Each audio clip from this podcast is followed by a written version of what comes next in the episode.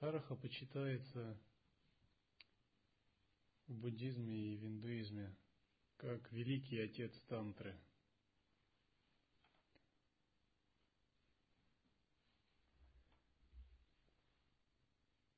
Он был одновременно брахманом и одновременно практиковал тантру.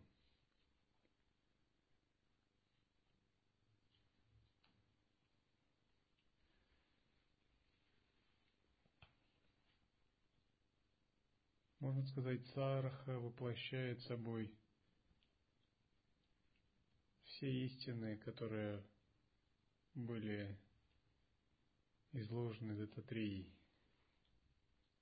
в своей жизни. И это наставление Сарахи, изложенное Марпой – когда Марпа путешествовал в Индию, а затем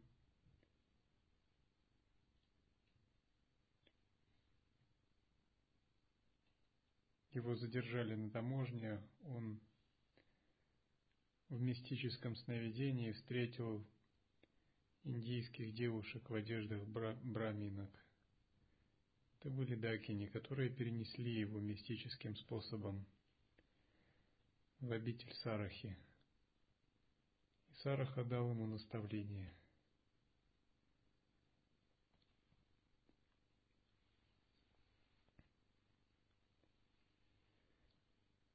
которые впоследствии оформились как Махамудра в передаче Марпы.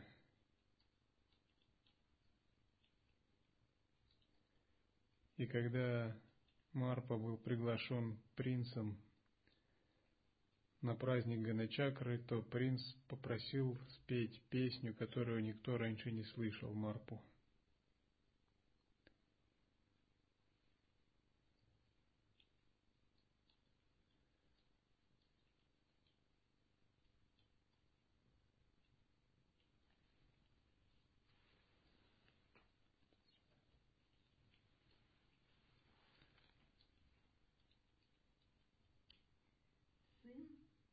Отклоняющийся от Самаи, ты, принц Локи, просил спеть песнь, прежде неслышанную. Я прошел долгий путь, и мое тело подавлено усталостью, поэтому эта песня не мелодична и не чарует сердце. Я не обучался поэтическому мастерству. Однако нет ни одного более важного, чем ты, и я не могу отказать такой значительной персоне, я буду петь замечательную, прежде никогда не слыханную песню мысли великого Брамина. Вы следуете сутре и тантре, те, кто сидит на этих сиденьях, и, пожалуйста, слушайте внимательно и обдумайте это в сердце третьем месяце предыдущей весны я приехал из центрального Непала. После пребывания в дороге до обеденного времени я прибыл на непальскую заставу, в город грубых людей. Так как чиновники издевались над всеми, кого только встречали, среди других тибетцев я был удержан на несколько дней и не мог сопротивляться. Однажды ночью в легком сне две прекрасные девушки-браминки, застенчиво улыбающиеся, поглядывающие уголками глаз, явились мне и сказали, «Ты должен идти к Шри Парвата, Парвата на юг». Я сказал, «Я никогда там прежде не был, и я не знаю пути». Две девушки сказали, Тебе не нужно делать что-то трудное. Мы перенесем тебя туда на своих плечах. Они посадили меня в паланкин шелковым обрамлением и подняли его в небо, подобно зонтику. Как светящаяся вспышка, в одно мгновение я достиг Шри Парваты на юге. Прохладной тени рощи деревьев плакса – на сиденье из трупа сидел Господь Сараха, великий Брамин. Никогда прежде я не оказывался перед таким великолепием. С двух сторон на сиденье из трупа означает, что у него было сиденье из костей или из черепов. Это называется мунда садхана. Мунда означает череп. В тантрических практиках иногда они используются для призывания гневных божеств. Иногда они используются для обретения единого вкуса и развития бесстрашия, непривязанности –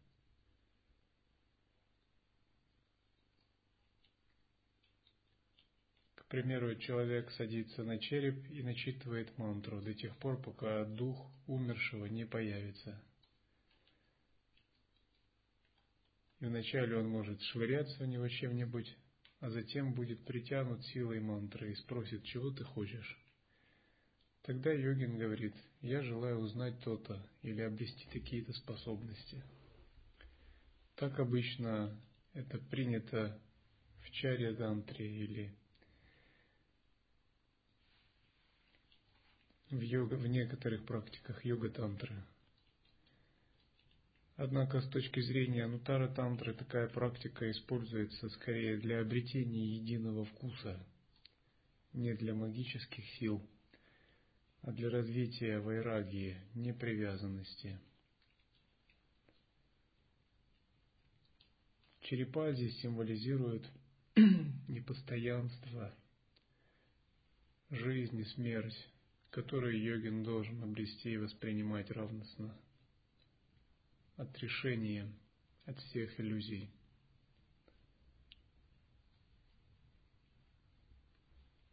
С двух сторон располагались две богини. Его тело было украшено кладбищенскими орнаментами. Его исполненное радости лицо улыбалось. «Добро пожаловать, мой сын», — сказал он. Видя господина, я испытал невыразимую радость. Волосы на моем теле стали дыбом, и я не сдержал слез. Я обошел его семь раз и простерся перед ним. Я поставил ступни его ног на макушку головы. Отец, распространи на меня свое сострадание, просил я. Он благословил мое тело своим. Когда он коснулся рукой верхушки моей головы, мое тело было опьянено незагрязненным блаженством. Как слон, напившийся пивом, пришел опыт неспособности двигаться. Он благословил мою речь своей, львиным рычанием пустоты. Он произнес смысл четырех букв, подобно сну немого наступил опыт невыразимости. Он благословил мой ум своим. Я Здесь Марпа получил сначала прямую передачу без слов через касание. Пришел опыт невыразимости, подобно сну немого. Когда мы переживаем опыт недвойственности, Говорят, что это подобно слу, сну того, кто не мой. Он видел сон, но не может его выразить.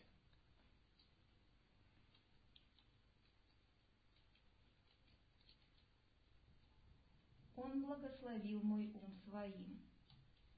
Я осознал, я осознал смысл одномоментно появляющейся Дхармакаи, вне природы, прихода и ухода как будто на кладбище.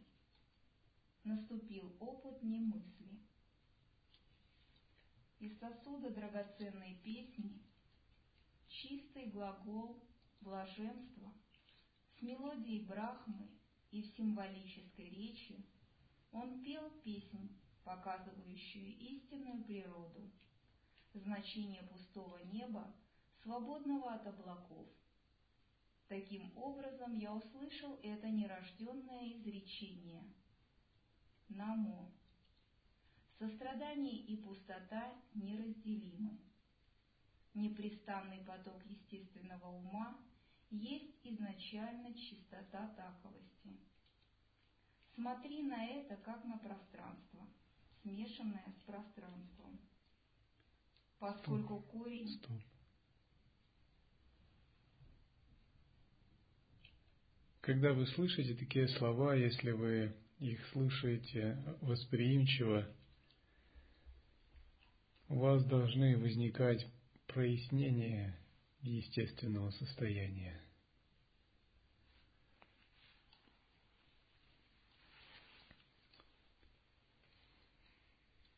Непрестанный поток естественного ума. Этот поток непрерывно длится в самом глубине нашего существования. Если вы внимательны к нему, вы в этом потоке парите. Если вы слабы, этот поток вас сносит.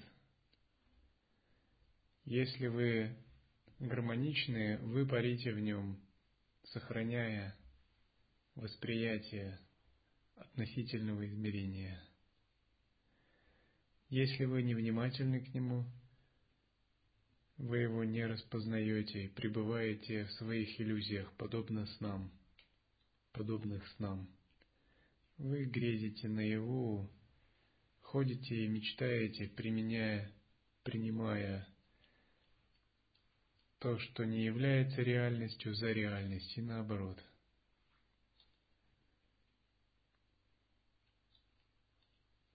Говорится, что именно этот изначальный поток, этот непрестанный поток есть изначальная чистота, он всегда чист. На него не могут лечь никакие грехи, даже самые смертные, никакие нарушения. Поэтому говорят, что тот, кто созерцает этот поток, соблюдает великую самаю единую самаю созерцание, которое превыше всех остальных и является их сердцевиной. Поэтому мы говорим, что практиковать лай-йогу – это прежде всего блюсти эту единую самаю. Все остальные проистекают из нее. Это великая чистота таковости, как она есть.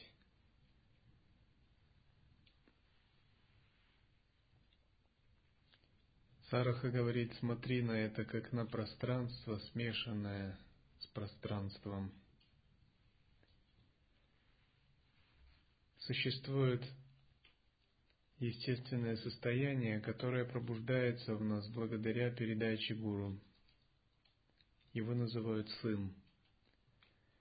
Существует естественное состояние изначальное. Его называют мать. Сын рожден позже. Он рожден благодаря ясности созерцания и передачи гуру. Мать, изначальное состояние, всегда существовала. Но когда в потоке нашего ума пробуждается ясность, и мы входим в него, то говорят, что родился сын. Наш сыновний ясный свет начал пробуждаться – он еще не полностью реализован, тем не менее, он обладает всем потенциалом, поскольку рожден от истинной матери. Ну, еще эти термины имеют название Даршан Сахаджа и Ади Сахаджа. Даршан – это переданное, полученное. Ади – изначальное – по мере того, как йогин практикует, говорят, что мать кормит сына. Это означает, что наша ясность питается от изначальной ясности бытия. Наше понимание Абсолюта питается от самого Абсолюта. Наш маленький свет, который зажегся благодаря созерцанию, питается от великого света –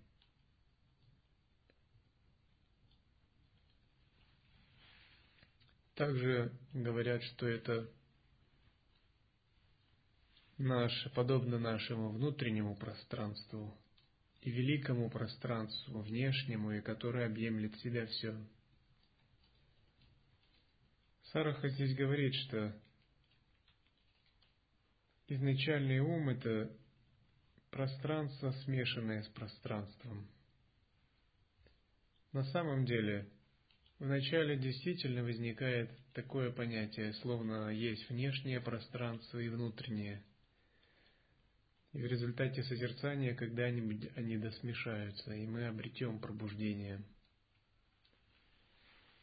Это так, пробуждение – это смешивание внутреннего и внешнего пространства –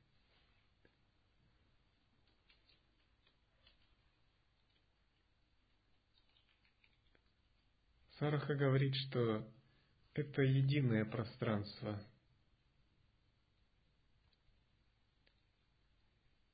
На высших стадиях реализации нет двух пространств, а есть пустота созерцает пустоту.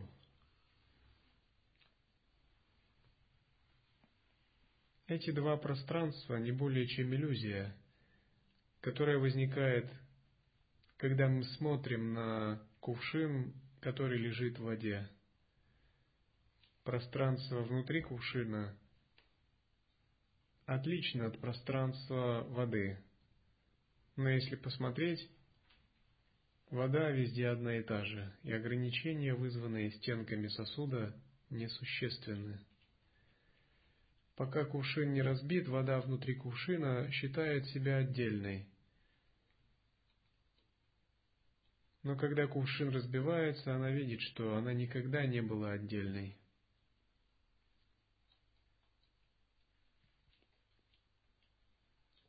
Таким же образом, наше сознание сейчас ограничено кувшином тела и ума, и оно воображает о себе Бог весь что, считая себя отдельным –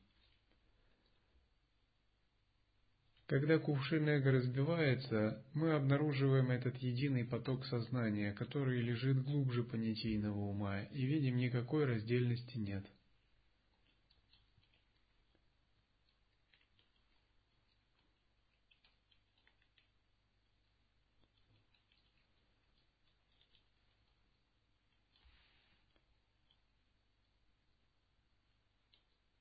Далее здесь говорится – Корень остается дома, а ум сознания заключен в тюрьму.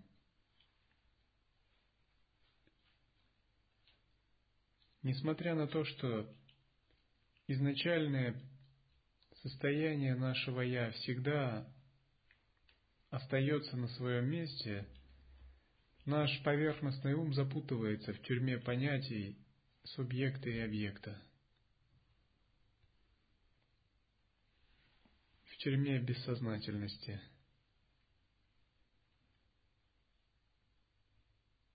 И он говорит дальше, когда ты медитируешь на это, то ничто не сшито вместе в уме.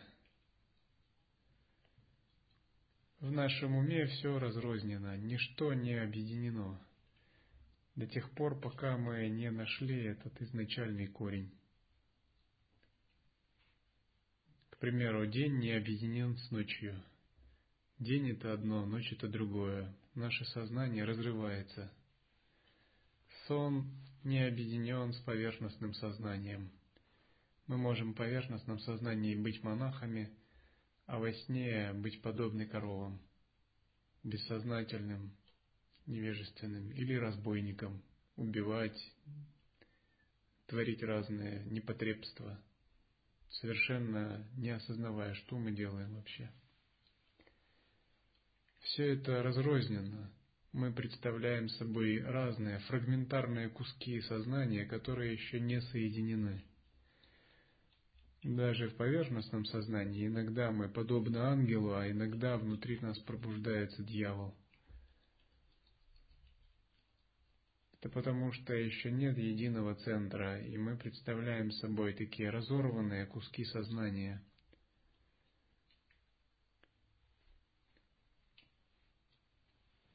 Но он говорит, распознай, что феноменальный мир – это природа ума. Тем не менее, когда мы созерцаем, мы обнаруживаем этот центр, и все разорванные куски сознания начинают сходиться, синтезироваться, как опилки притягиваются к магниту.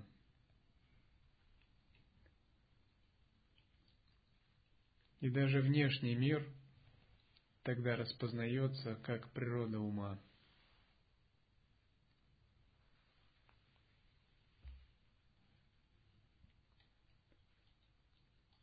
Что такое внешний мир?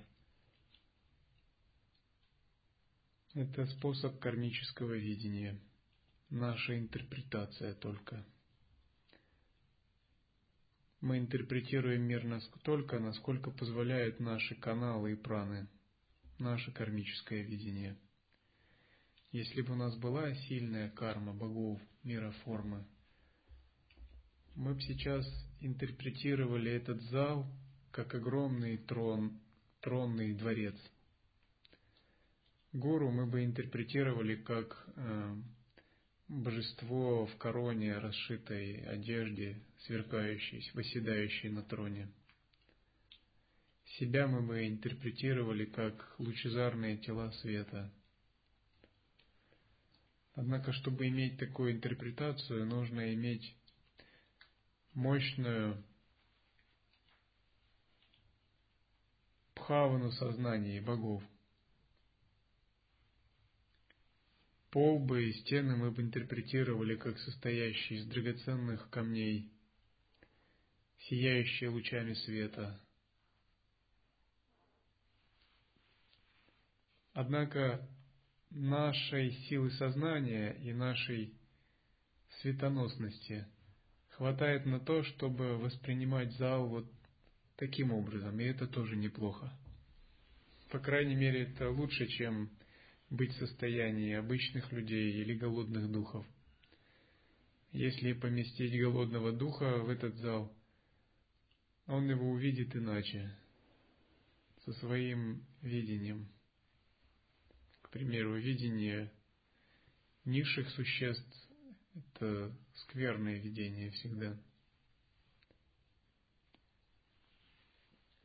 Сараха говорит здесь, феноменальный мир – это природа твоего ума, которая проявляется так.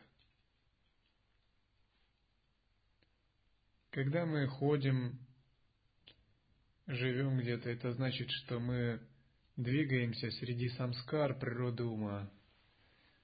Эти самскары коллективные, не только наши личные – то есть наши самскары совпадают с самскарами жителей области, деревни, города. Коллективные отпечатки в уме, вот что мы видим. Когда наши умы очищаются, мы начинаем воспринимать по-другому.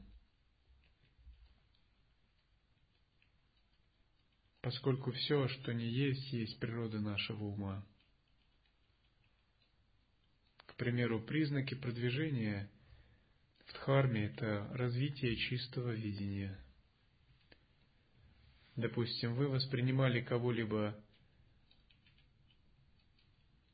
как мелочного, наглого и подлого человека, а затем начали воспринимать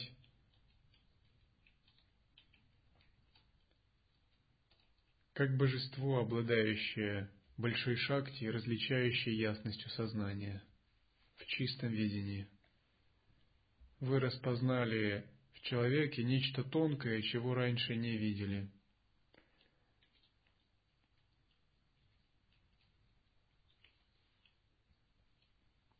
Когда мы распознаем это тонкое во всех предметах, говорят, мы обретаем чистое видение –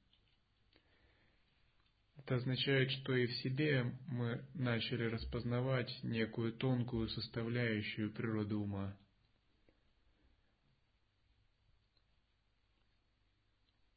Когда же природа ума распознается полностью, то все проявленные вещи видятся неотделимыми от пространства ума.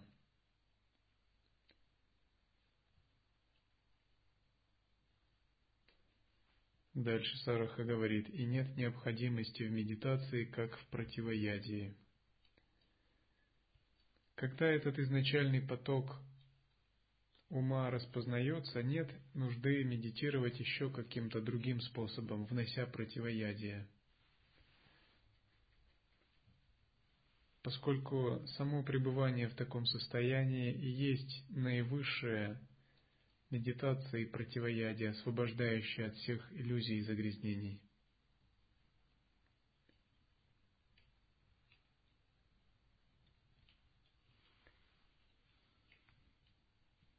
Допустим, если у вас возникает привязанность к чему-либо или к старым связям, разумеется, если вы умный практик, вы будете работать с этим и вносить противоядие, размышляя о непостоянстве, о четырех осознанностях, до тех пор, пока привязанность не будет погашена. Думая так, что хоть привязанность возникает, но выхода все равно ведь нет, и глупо следовать за привязанностью, поскольку все непостоянно надо работать с этим, и вы, подобно уколу с сывороткой, вводите противоядие, чтобы в сознании убрать сбивающую информацию. Однако, когда вы распознаете чистый поток ума, нет нужды в противоядиях. Подобно тому, как слон, который идет на водопой, идет не разбирая дороги, и все насекомые разбегаются, и кусты раздвигаются сами, и даже деревья валятся. Также тот, кто утвердился в глобальном присутствии, освобождает привязанности, гнев, клеши все неправильные состояния только одной силой такого присутствия. Поскольку даже Самые сильные мелкие страсти не выдерживают вселенского масштаба этого глобального присутствия.